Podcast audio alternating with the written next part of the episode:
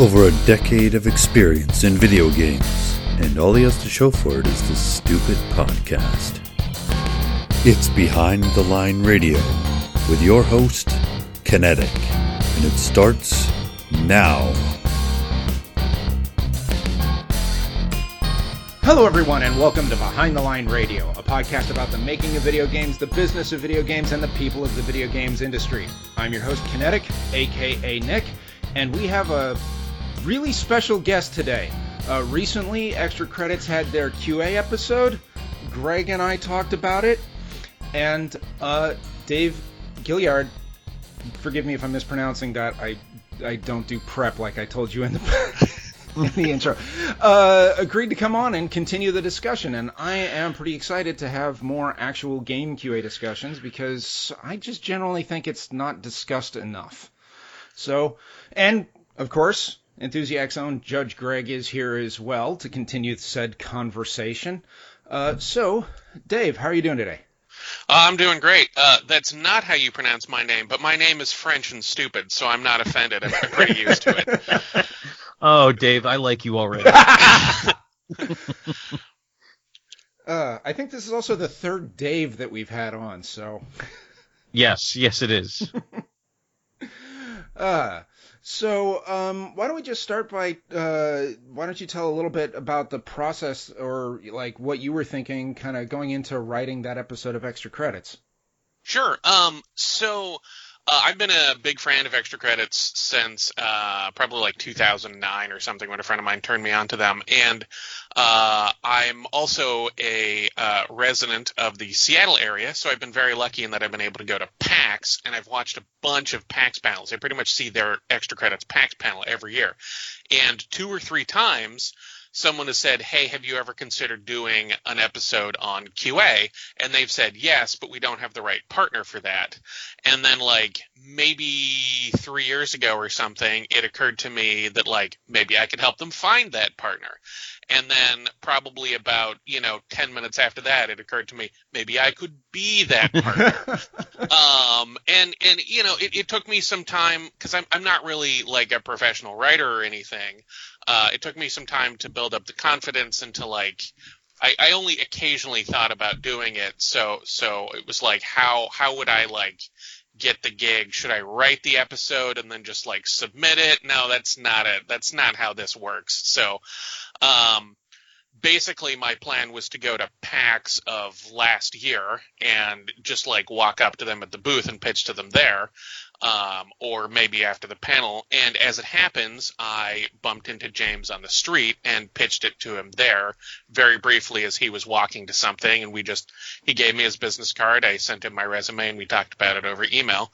But, um, you know, you, you guys talked about how there's, you know, not many people talking about games QA. And, and I agree. And that's part of why I wanted to do it is that there's pretty much, you know, no one talking about uh, you know my profession when there's tons of people talking about art and programming and design and whatnot.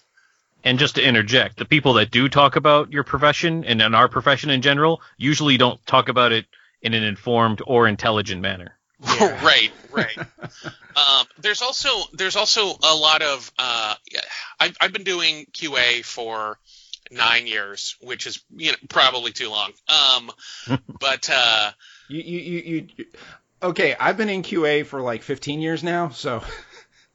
right, right, but I've been a manual tester for that long, and like, there's a lot of of guys that are uh, automation testers or test managers or um, you know like have have computer science degrees and use their computer science degrees to do that sort of stuff and and they'll talk about what it's like to be in QA and and that's cool and that's valid and that's great but like 95% of the actual jobs in QA are manual black box testers done by you know stoners and high school dropouts um, uh, to disrespect myself um, and I think that that that was the sort of thing that I, I, I wanted to talk about. That the like I don't know the game test proletariat and the unwashed masses was what I sort of wanted to talk about.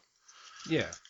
Well, like like I said, I mean, from I think I think um, in the in the in our discussion before, I called it about 80% right, which is probably better than I could have done. I mean, I I, I was looking back over it uh, uh, earlier this morning before recording, and I saw the uh, the episode for QA and the episode for play testing, which I remember was the one where they said we're talking about play testing, not functional game testing. The playtesting Right. one was season three. The QA one was season fifteen. Yeah. It's- for for such a cornerstone, pivotal discipline, like they really didn't get to it for a really long time. So one, I'm glad you, uh, you were. I mean, that that same premise of trying to get in touch with them to write something is something that I had been knocking around in my head for a while too, but I am really not a people person and like trying to reach out to do anything like that is like gibberish to me. I don't know how to do it. So I am very happy that someone who is a, a, a good, eloquent representative of our discipline was able to, to, to cross that bridge. I'm really impressed that you recognize James on the street because I swear I could walk by that man and never even know it was him. really? Like he oh man he's like he's got a very distinct style. Like I, I i don't know i don't know what he's like when he's not at pax but keep in mind i've seen him at pax like six years in a row. But uh, Mhm. yeah no you can you can spot him from a mile off. No nobody else in the world looks like james portnow Well, I, I'll I'll also say this: if you're if you're able to go to PAX all the time, then you don't have too much room to complain about not being able to attend a GDC.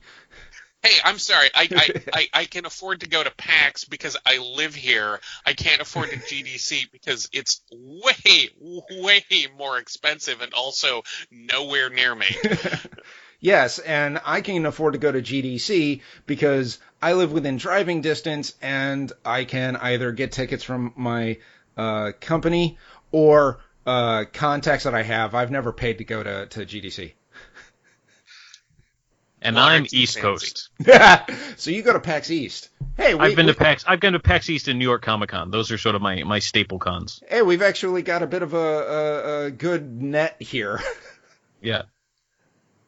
Surprising. So, I suppose the next thing to, to kind of bring up in, in discussion would be the, the one thing that that uh, Greg and I probably made the most out of the that extra credits episode was the uh, the bit, and I understand we had a, an exchange about this um, since then, Dave, and I understand where you're coming from, but just as a point or a, a, topic for the conversation was the uh, QA can't have master level understanding of everything. Dave and I, uh, I'm sorry, Greg and I, common names. I'm getting them mixed up in my head. Mhm. Uh, we're discussing about how QA do, is often in a really good position to have the uh, sort of overall system understanding of how everything comes together. Yeah, I, I- I definitely agree that uh, QA will tend to have a um, better understanding of the product as a whole, and to ha- like that that sort of holistic uh, polymath uh, understanding um, can i- i- is is like one of QA's best values in uh, uh, but um, what I meant was that like the amount of like drill down specificity on a particular topic when I get asked to test you know some feature that a programmer has implemented it is not possible for me to understand that feature to the level uh, that that programmer does but I c- can understand it um, uh, in relationship to other things. Uh, definitely, you know, I'm I'm just not gonna like know the particulars of the um, uh, trigonomic equations that form how raycasting works in the you know whatever uh, that that that like super drill down deep level um, understanding is just not you know something that QA gets. I don't see why even uh, the wrestler Bret Hart was able to point out a null reference pointer when he was helping them with the WWE games. yes, Greg remembered that one. I do remember that one. It was funny because it was like it was a legit comment. yeah, I mean, well, obviously staged, but still, like they didn't just make him make, make something up. They gave him a legit criticism. So that's why it was funny. Uh, yeah, we're old wrestling fans, so. um, yeah, no, I mean we're not going to be. Most testers aren't going to be doing white box testing and stuff, but in the in the same vein, a lot of those uh, uh, detective steps that are outlined in the episode can give you a, a, a a lot of close, detailed information about how things are working. If you're clever, you can kind of figure out how it's working. Now, from from my own history, I've got a computer science degree, and that helps.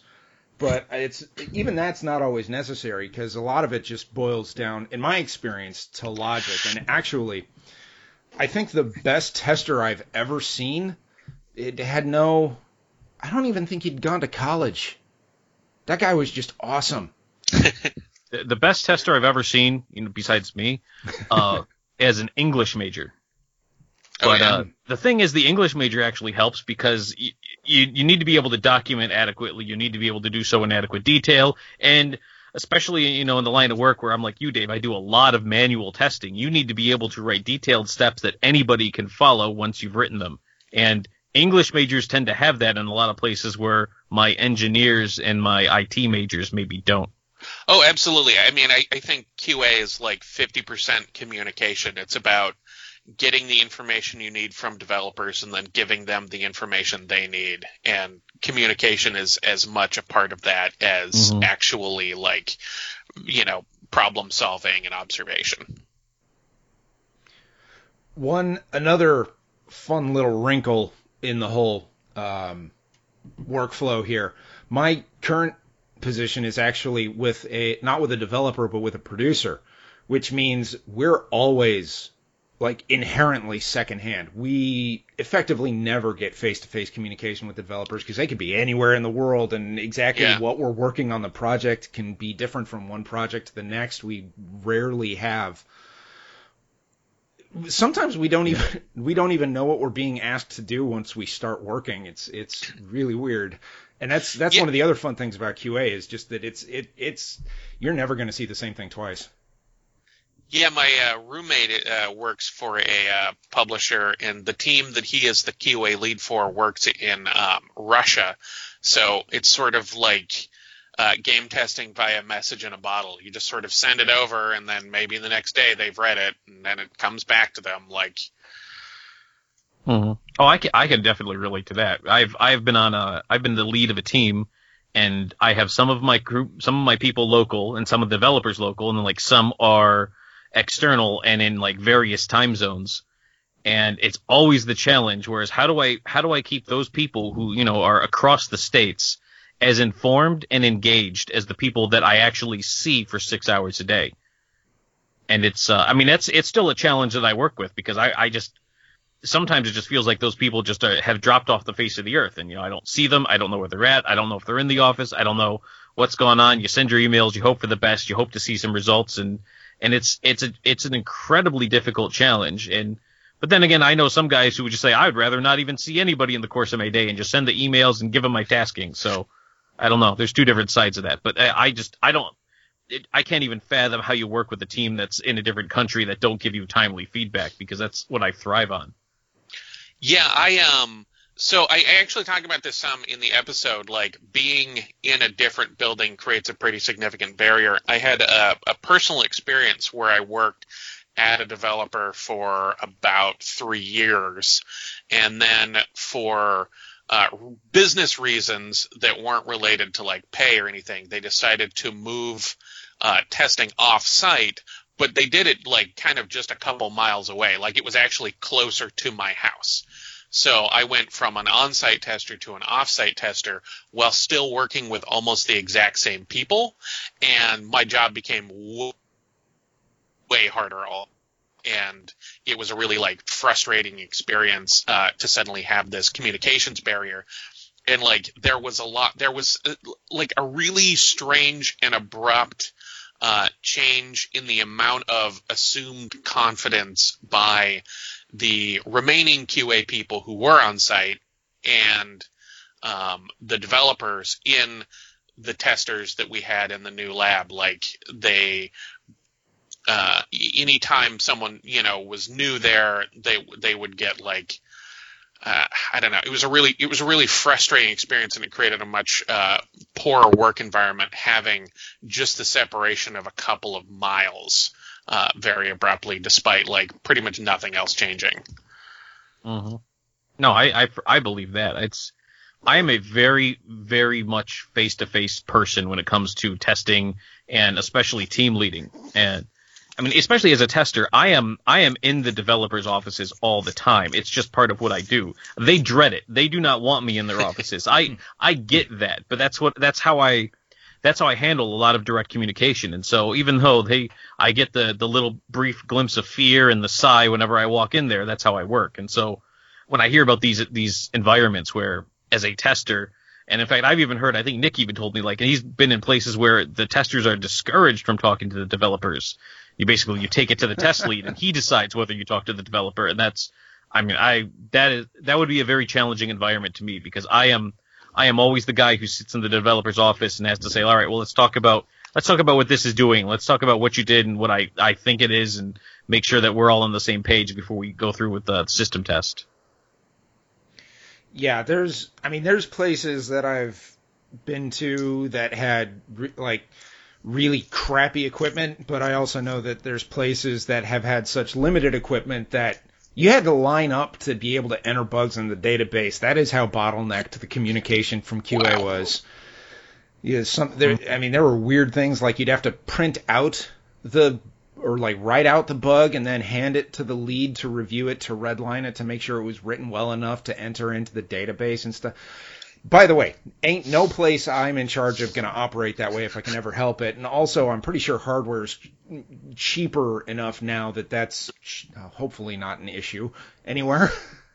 Yeah, we run into the issue with uh, just floor space where we have we're testing so many things concurrently that you, you start to like you break up the products by days of the week. Like you can test on Tuesdays and Fridays, and you can test on Mondays and Thursdays, and the high price stuff will get you know dedicated machines, but everybody else if you're if the, all the part-time testers they they pick their days that they work and that's the days they work on those projects yeah, I I, I worked uh, for about five months or something in a in a in a room that uh, was designed to seat four people, but had about twelve, all on like four foot desks. And we had a problem for a really long time where around one o'clock on you know a hot summer afternoon, the power would go out because a breaker would get flipped.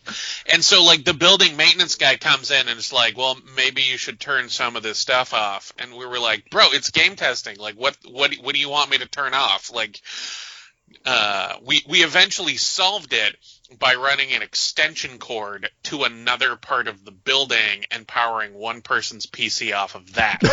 That's solved the problem. That that yeah. is that is literally the last straw. Yeah, we uh, we actually did do that. The the cord would like fouled the door and everything, so we could never shut the door. And every time somebody would go to shut the shut the door if they wanted to like talk to you in private, you're like, don't shut that. You like look up and you see the wire going through the door frame and like, yeah, that's so that we don't trip the breaker. We've had that exact same issue. Fortunately, I've never had that particular aspect of the situation. I've been in one place where we were expanding, and fortunately, the director at the time was very cognizant of electrical drain needs and was very on top of making sure all of that was attended to. However, at another place, uh, we would get power outages on occasion, which was at the time a little fun because it meant we got to go home early sometimes.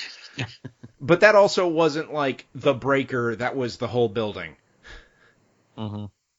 So I, I also don't think that was because of the power drain that we were putting on it. Partially because we weren't like running TVs and uh, uh, consoles and stuff. That was mobile testing way back when. So just a few um, cell phones, small cell phones, way back when.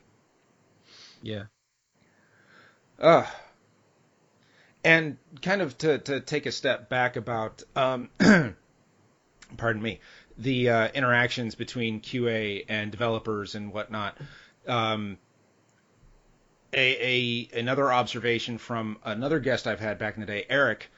He more or less he's a, an engineer and more or less was able to get his career really going because he sat with QA and listened to what QA said because as he put it QA are the ones who know what's going on so those those close relationships aren't just beneficial for QA to be able to communicate what we're seeing, but engineers or producers or anyone who's willing to listen get benefit too. And and sometimes people don't pay attention because of some perceived lack of I don't know prestige or gravitas or you know if they do only think of QA as high school dropout stoners.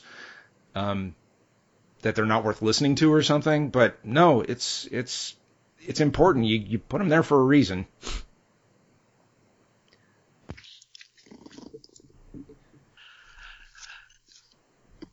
Anyhow, um, pardon me. I woke up this morning with a splitting headache, and I'm doing okay. So I haven't thought of the next uh, point of conversation yet. That's fine. We'll just remove all this in post. I think. you can you can say whatever you want here, Dave. When you know he's going to cut it, you can say anything. Well, well let, let, let, let's actually let's actually I've, I've been trying to think of uh, of a way to phrase this for for the past uh, epic silence. Um, so so let, let no let don't me, no they, actually, they didn't hear the silence, Dave. They don't know what's been silent. Let, let, us pretend this never happened. Um, so I think I think a lot of the problem uh, with uh, test and that sort of assumption of competence um, it, it, it's like it it reminds me a lot of back in my you know my my youth and and working retail. Uh, there's there's a lot of people that are very good and will bring a lot of value to the organization that they work for, and there's also a lot of people who are very bad, and like the way that things work like the, in in QA and and in retail there's there are ways to move up, but there's just not that many positions. There, there's there's not like not everyone is going to be able to make you know money in QA no matter how many good people you have on the team. Uh, I worked at a company that um, we had contracted, you know, QA testers, and they uh, HR pointed out that we, you know, we all had to go on these contract breaks, and so there was like seven people who were some of the best testers I've ever worked for fighting over two full-time positions so they'd be kept around. And some of the best testers I've ever worked with didn't get to stay and they went off to do other things. Um, th- there's there's not there's like not a lot of motivation to be as spectacular you know, as you can be when the system can let you down by just not having openings for you. And I think that that sort of like, like when, when the like fundamental principles of capitalism break down, it's hard to get like really good people to stay around. Uh, and, and, and, and that like lowers the quality right there. There's also, there's also in the episode, I talked about the large, um, you know, vast open bays of testers where they'll get, you know, hundreds of people and they'll just kind of get wherever. Man, I, I, I worked at a place once where the they had like the most basic interview, but it was like they'd hire anyone who passed a drug test and could like speak the English language. The, the there's some places where the standards are so low that you can pretty much get anyone in, and uh, it it doesn't matter. It, it it because of that, because of those places and those locations, you'll often get um, uh, that makes it harder for people who are good at test to get the attention they need. That like diminishes the profession as a whole in a way that really frustrates me. Oh, absolutely, and that's it's it's a, a somewhat a self-perpetuating cycle where you think, oh this is you know the, the, people brought in QA are just monkeys to do a job, and right. then you hire anybody and you sit them down, don't give them any tools or preparation to succeed, and then they essentially the group lowers itself to meet your expectations, even if you would have had better capacity there if you had given them the tools to succeed um, the expectations are so low and the preparation is so low that the results are going to be low. Garbage in, garbage out. And then someone will look at that and say, you see, they're just a bunch of you know monkeys to to to hit buttons. It's like that. Well, it could be so much more, and that's that's where, I mean, I have worked in console testing back in the day, where the um, it was a bit like that. I've been in this weird, almost cattle call uh, interview process where we all kind of like split into four lines and went down to talk to like five people who each did different interview, sets of interview questions. There were, there had to be, I don't know, 400 people interviewed that day. Um, and that whole process of treating it like uh, uh, an assembly line or something, it's it's it's not going to focus on finding the best quality. It's clearly focusing on volume instead of quality. Yeah, there's a there's a place uh, uh, near where I live. Uh, I never worked there, but I, I've heard many horror stories of it, where you would like they didn't have a website or a phone number you could call. You were expected to show up, and then they would pick, you know, however many people they needed that day would come in, like like you know day laborers outside a Home Depot or something, waiting for a guy who needs a fence built to drive up in a pickup truck, like you would just show up and maybe you could work that day, maybe you didn't. Ugh, that sounds horrible. I mean, how, how is test planning even supposed to operate in an environment like that? You can't. You, you you can't plan in that kind of environment. Eh, I I write test plans, and when you don't, when you can't even count on who you have and the tasking and and the level loading and the test planning and the test strategy, you it's frustrating. It's it's a mindset that I have seen uh, a lot, and I, I fight with this a, a, lot in terms of it in my own career. Now, I will say that my career at least acknowledges that you can't just pull somebody in off the street and have them become a tester. But what one of the things I find myself fighting for a lot is that they tend to think that somebody was good at something else, therefore they will also be good at test. And that I mean that it's it's a recipe for disaster and it keeps biting us. But they keep saying, well, we want to have somebody who's going to be able to do X and Y, and therefore we're just going to teach them Z, and Z is the testing side of the house. And as somebody who is a tester by trade, who has built this as a career for themselves, and I, I like to remind them, I take certain exception with what you're saying because I didn't have X and Y. I built X and Y. I came in as Z. So this insistence that a, a person will testers are just made from necessity and are not act, it's not actually something that requires a certain underlying skill and, and aptitude, I, I take very certain exception with. And I, I fight this battle daily, daily, as, as, especially as I just get bodies thrown at me. Now again, I don't, they're not going off the street. You're not getting like the cattle calls, but it's, well, hey, this person wrote a really good proposal, so therefore make them a tester. I'm like, well, that's not how it works. That's, you, you can't just say they're good at one thing and testing something that anyone can be good at. That's just not how testing works. Yeah, one of the best testers I've worked with in the last um, probably five years uh, uh, was like as far away from anything that you would expect from a tester. She like didn't even play video games. She was, uh, you know, she she was really awkward around the other, you know, actually like nerdy people. Um, and uh, she had she had kids who played video games but you know it was just a woman in her 40s and she worked really hard and she wrote more bugs than i think a human being should physically be able to produce yet here we are. Uh, and uh, had a really great analytical mind and had a really strong ability to like see things from various perspectives which is sort of important like it's not I, have worked with testers who are great at analysis, and but but like only ever test by playing as themselves, and and you need to be able to do it from multiple perspectives. But she was she was fantastic because she could both analyze and do things from other perspectives, and you know she didn't have anything uh, outside of that that I would you know expect someone to identify as what would make a good tester. She didn't have, you know, much computer knowledge. She struggled to deal with the tools and whatnot, and we had to help her with that.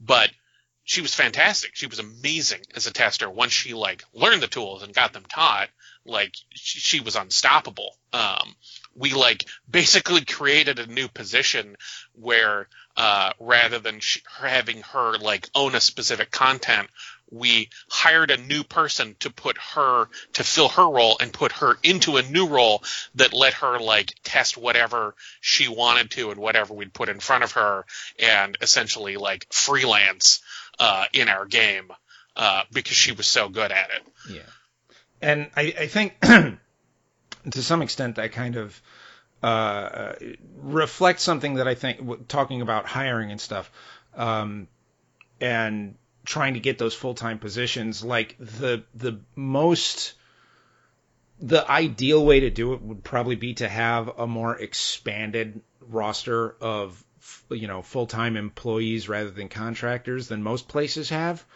um, and for uh, leads and management to try to fight for some of that expansion rather than trying to have a continual cycling of contractors.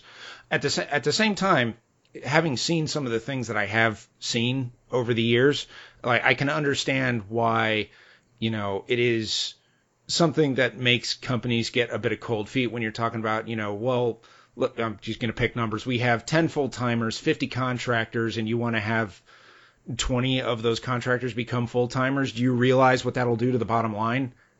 that kind of stuff. And, eh, you know, right or wrong, eh, there, there's room for legitimate debate there, I, at least but yeah. continuing to continuing to push for the recognition and and understanding of the scope of things is is kind of the the phase we're at now. A bit like uh, sorry to cut you off, Greg, but a bit like that's all right. I'll, I'll get back to it. Yeah, what I what one of the things I was pointing out before was uh, I, I've worked in console testing where we had those cattle call. Uh, uh, uh, interviews where we were making like nine dollars an hour. Um, now, uh, the the video games industry has changed to the point where the requirements for testing and the fail are, are so much different, and the failures of either testing or the ability to respond to what testers have found are so pronounced and massive that things are kind of changing to giving as I've seen at least in, in, in my particular experience, giving more respect and and more um, resources as needed uh, to the testing. Stuff like uh, uh, the PC port of Batman, which was just so ugly, and you know, so many times mm. when when users look at that stuff, and and I, I, am sure you've had this experience too, Dave. You, you see people saying, "Why didn't QA find this stuff?" It's like we, we will find it. I bet they didn't just didn't fix it. You know, kind of like you were saying in the episode about the, the we won't fix this.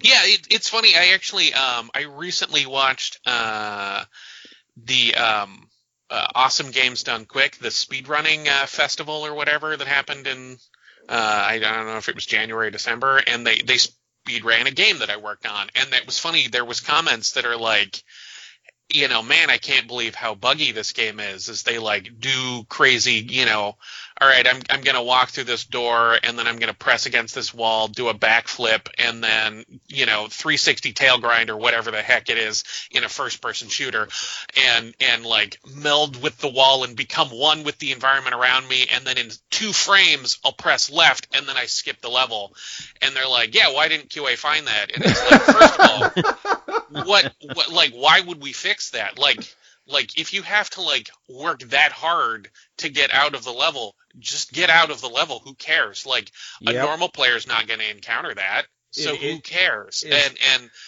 you know but they were like blaming qa for something that we we we never could have found because it's too rare and random and wouldn't have fixed anyways because there's no point. Like that that sort of thing. Uh, I mean, to be honest, like I'm, I'm, I we we left in some of the things that they would have thought of as bugs for speedrunners. I mean, some of that's a little bit. I mean, first of all, Jesus Christ, unsupported user path. Second, uh, it's a little bit like saying, well, why don't they fix those RAM overwriting bugs in Super Mario World that let people skip right to the end credits? Like, uh, huh? Why do you care? yeah, that's. I've, I've run into so many bugs where it's like, oh wow, if an end user can do that, good for them. I yeah. don't. Care. I had a I had an issue where I, I found a bug in, in a game and it was really hard to do and like it what, what ended up having to just you fly through the earth and you just pop out on the other end accelerated. It was it was it's obviously not the way the earth works, but um in order to get that to happen, the the developers actually told me like so we don't think that anybody who doesn't test the game 8 hours a day would have the skills necessary to overcome the game engine and make that happen. so they just left it in. They said so if somebody figures it out, well, great. They get to fly through the earth and accelerate on the other side. Uh, a friend of mine worked on a Nintendo DS demo for E3.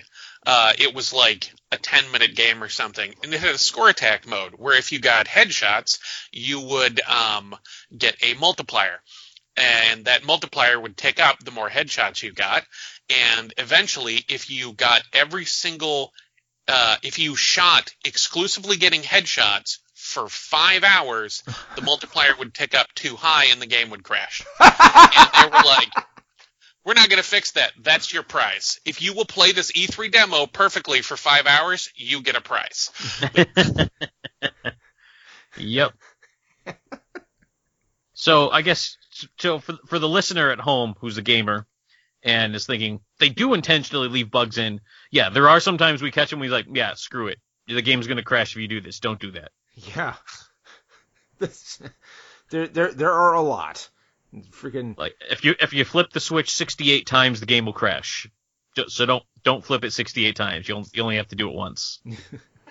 that that's a real life example too. Hey, here's another example. If you play uh, the old NES game Kung Fu and you get past stage 10, it stops presenting uh, the stages in in uh, numbers. And then if you go past what like 37, it stops with the letters too, and you start seeing bits of art.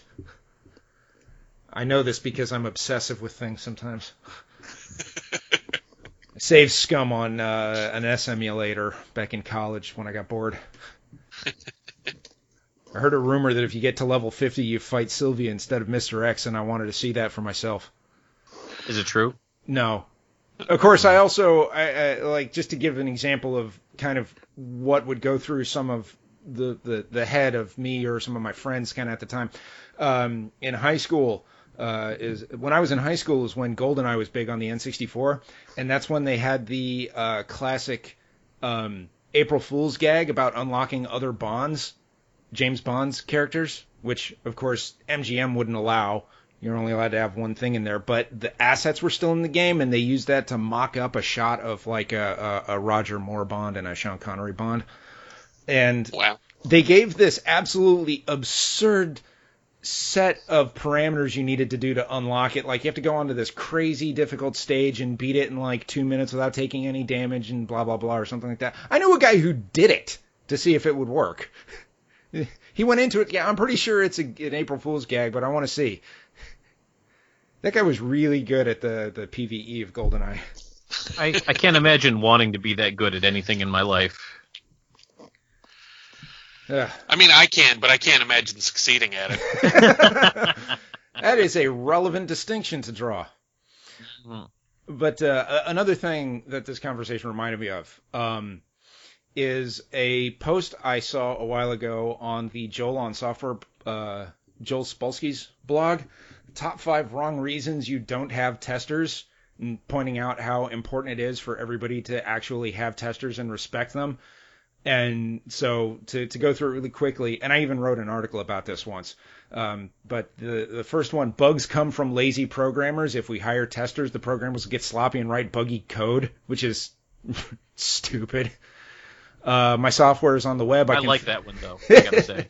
also, you know, it's just a different the a, a different skill. Like if you try to put engineers in and have them test, they're gonna they're gonna focus on the golden path and not pay any attention to adversarial test cases. Mm-hmm.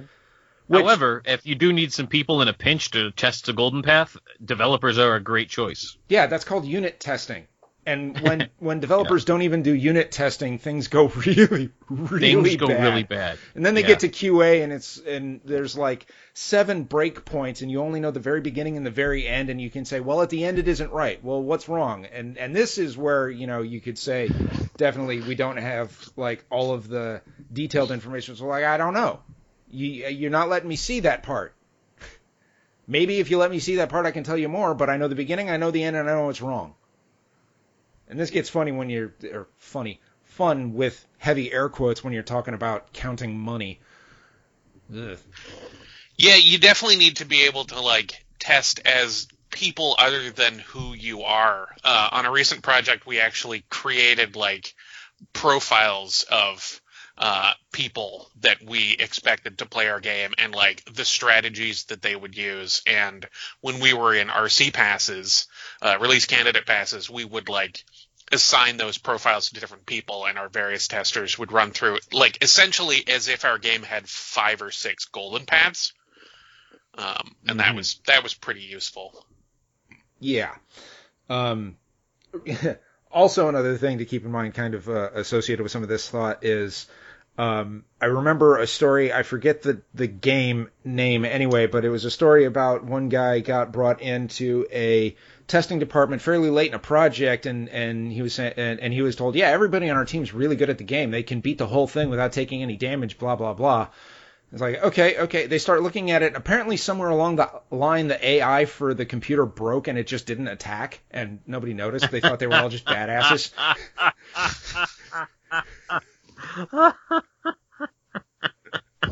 wow oh man, uh, you fail. Yeah. You fail.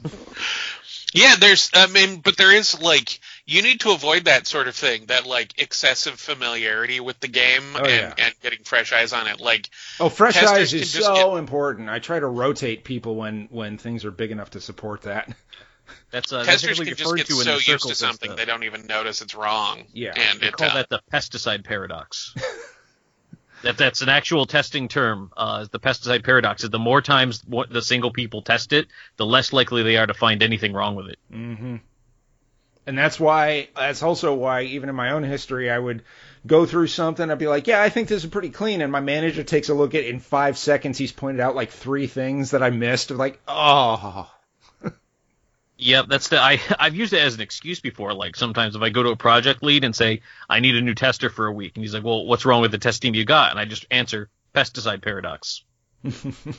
Like I, my testers have seen this for the last six months. I need somebody who hasn't seen it in six months to come by and, and run through some of our stuff. yeah, Just because I, you know, first of all, exhaustive testing is already impossible, so don't even get me started on it's bug free. But oh, I hate that. Eh, there is Yeah. no, there is no level, there is no software beyond trivial complexity that is bug free, and even those of trivial complexity probably have bugs.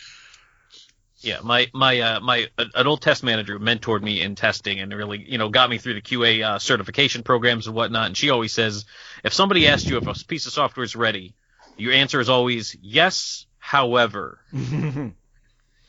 but yeah, it's it's always it's it's always the the fun fight because you you have to, I have to be able to go to my boss and be able to say we can't test it to the degree that is satisfactory for shipping because we've been testing it for too much and I need somebody else to take a look at it and kind of key us in to look at different things that we're just not seeing anymore. hmm And and and I will be to to the, to the credit of of most places where I've worked, uh, I get I get my request met almost immediately because the, the last thing they want to do is say, well, no, we we don't want to give the test team what they want, but we expect it to work at the end. Yeah, and on top of which, you're a professional and you can lay out the reasons why. And if they were to deny it, you'd probably get it in writing so that if something went wrong and they tried to look at you, you would just point right back to what they said before. It's like, I don't know what you want Yeah. from me. Yeah, you thought the same team could test the same thing week in, week out without any changes, and that we would not only test it to your satisfaction, but we test it exhaustively and bug free, which is just ridiculous under any circumstance. Man, I had a, a, a oh man, was it a VP once or someone was interviewing? For, no, someone was interviewing for a director position, and and they were told that we had like a. a a 98% passing rate with our submissions, and he turned around and said, "Why isn't it 100%?" And like, Oh. oh, I ought to bust you up the back of your head for that. I actually I was uh, I was in front of the customer the the last week. I was doing an acceptance test with them, and I was presenting data in in terms of uh, our system test running, and you know we the the passes are in green and the reds are in red, and the fails are in red I should say because the reds are obviously in red because that's the color. Um, but the the fails are in red, and somebody asked like, well, why do you have fails? And I I decided to give them an impromptu lecture on software testing that lasted for about five to ten minutes. Only Um, five uh, to ten minutes.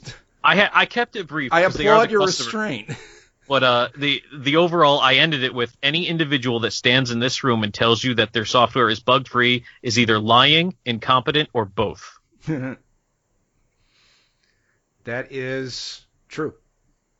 Yeah. Then that's that's why also testers should never ever trust a developer because like a developer and engineer they'll often say stuff like oh no I fixed it this should be fine you don't have to look at it look at it right now look at it I, I I will say to to to the credit of the developers I have worked with over over the last uh, nine plus years, there has not been a single time when they've told me, yeah, it works. I always get, um, yeah, I fixed this. It should work. Would your test team mind taking a look at it? And I, the answer is always yes. It's always yes. I will absolutely look at it. No problem. Not mm-hmm. not an issue. But I I've been Because very that's what fortunate. we're there for Yeah, I've been very fortunate that the developers I work with have decided that's the test team's job, and I, I'm, I'm in all the meetings with them saying, "Give it to us. That's our job." You know, there's going to be there are certain things a tester just can't close out. You know, if somebody, like sometimes somebody will write a bug against code comments, like don't give that to my team. We're not going to close out your code comment bug. You know, yeah but if it's something operational and in the system, please don't close it yourself. Give it to one of us. Well, that's where I would draw a distinction between a task and a bug, where bugs are something that, by definition, you go back to QA to verify.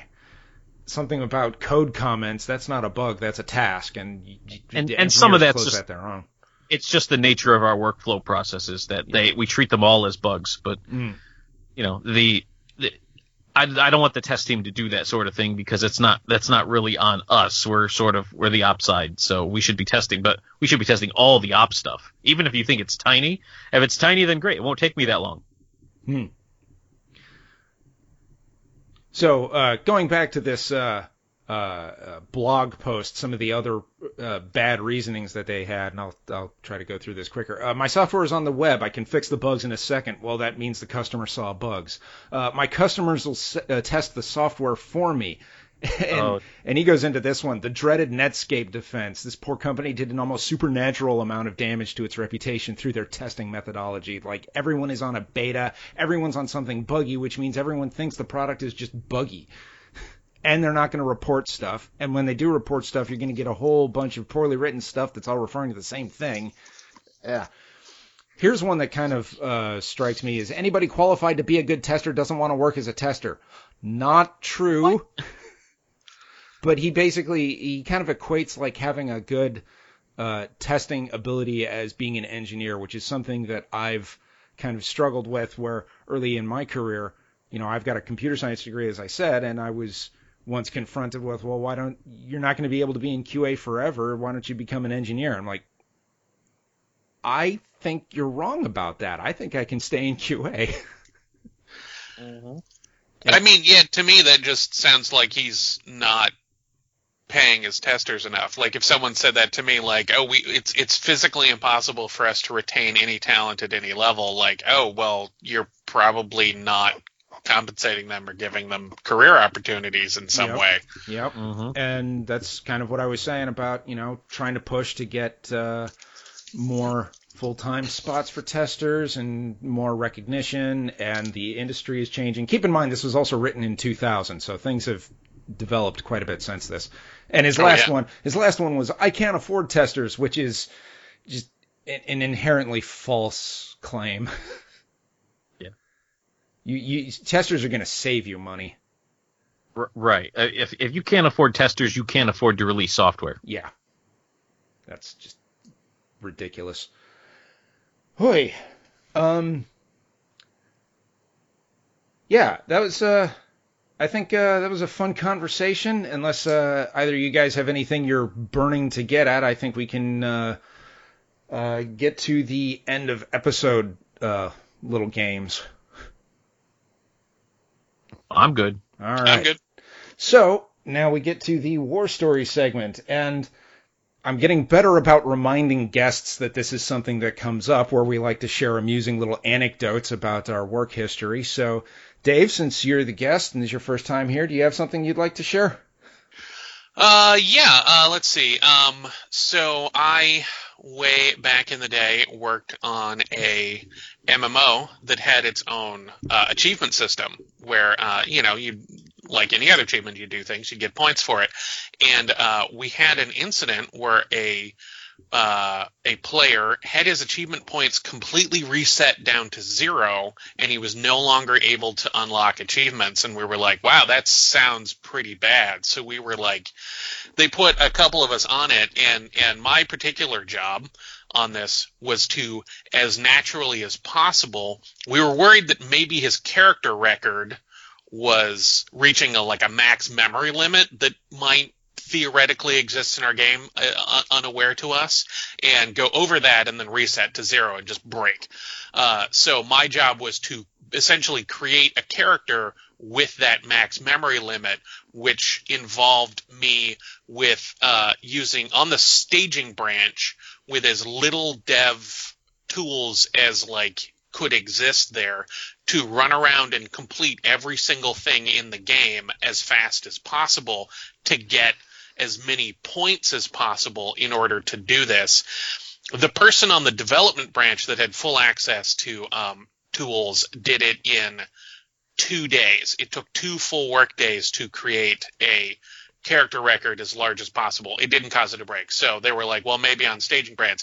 I was three days into this incredibly monotonous task of doing it when we figured out that what had happened is he had used Fiddler, a networking tool, to create packets to award himself achievements, and then when he broke his character, submitted a customer support ticket.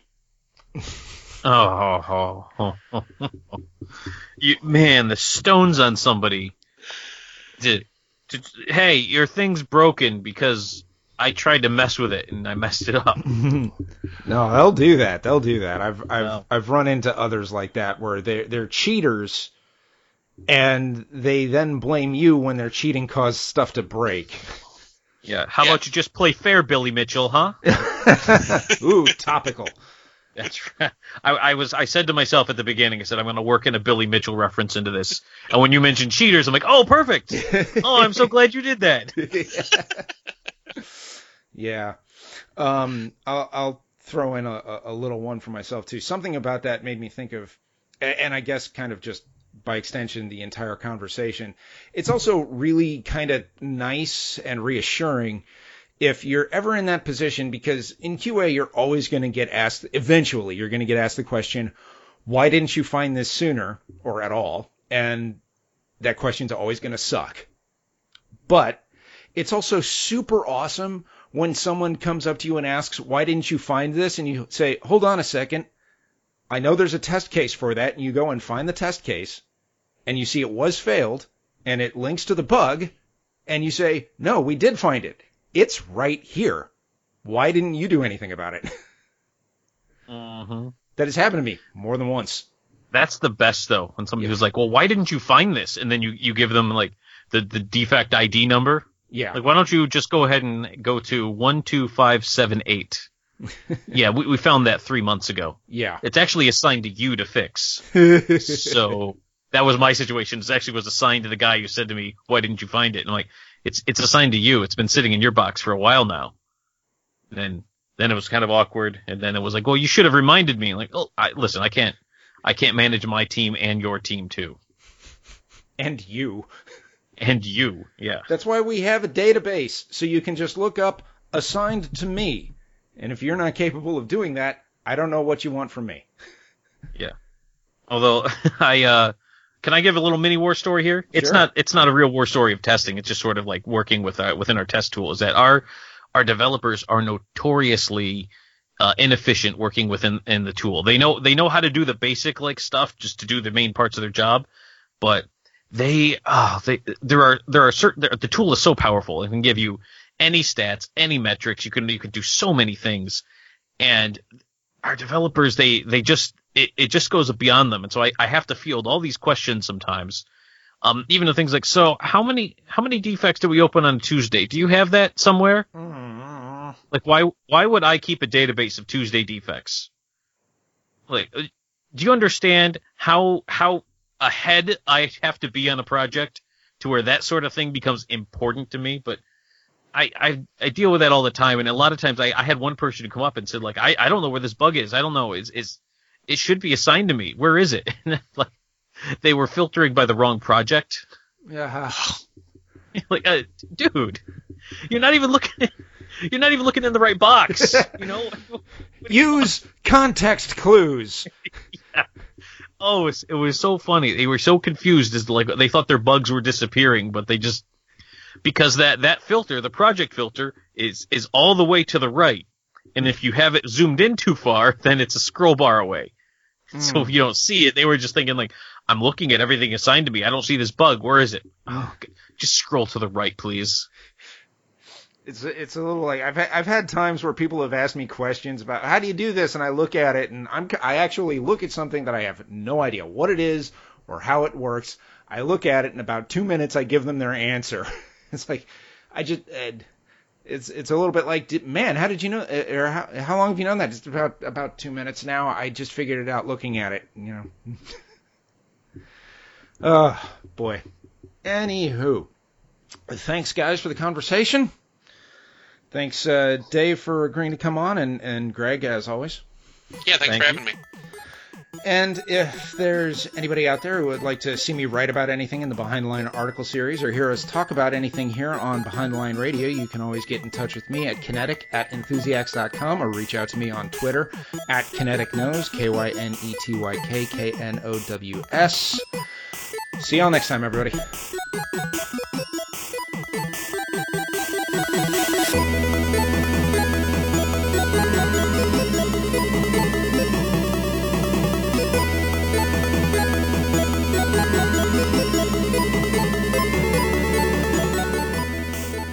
Behind the Line Radio is presented by Enthusiasts.com. For more podcasts, Let's Plays, articles, videos, reviews, and more, visit us at Enthusiasts.com. Also, send us a comment on Twitter at Enthusiasts. View us on YouTube, channel Enthusiasts, and like us on Facebook, Enthusiasts.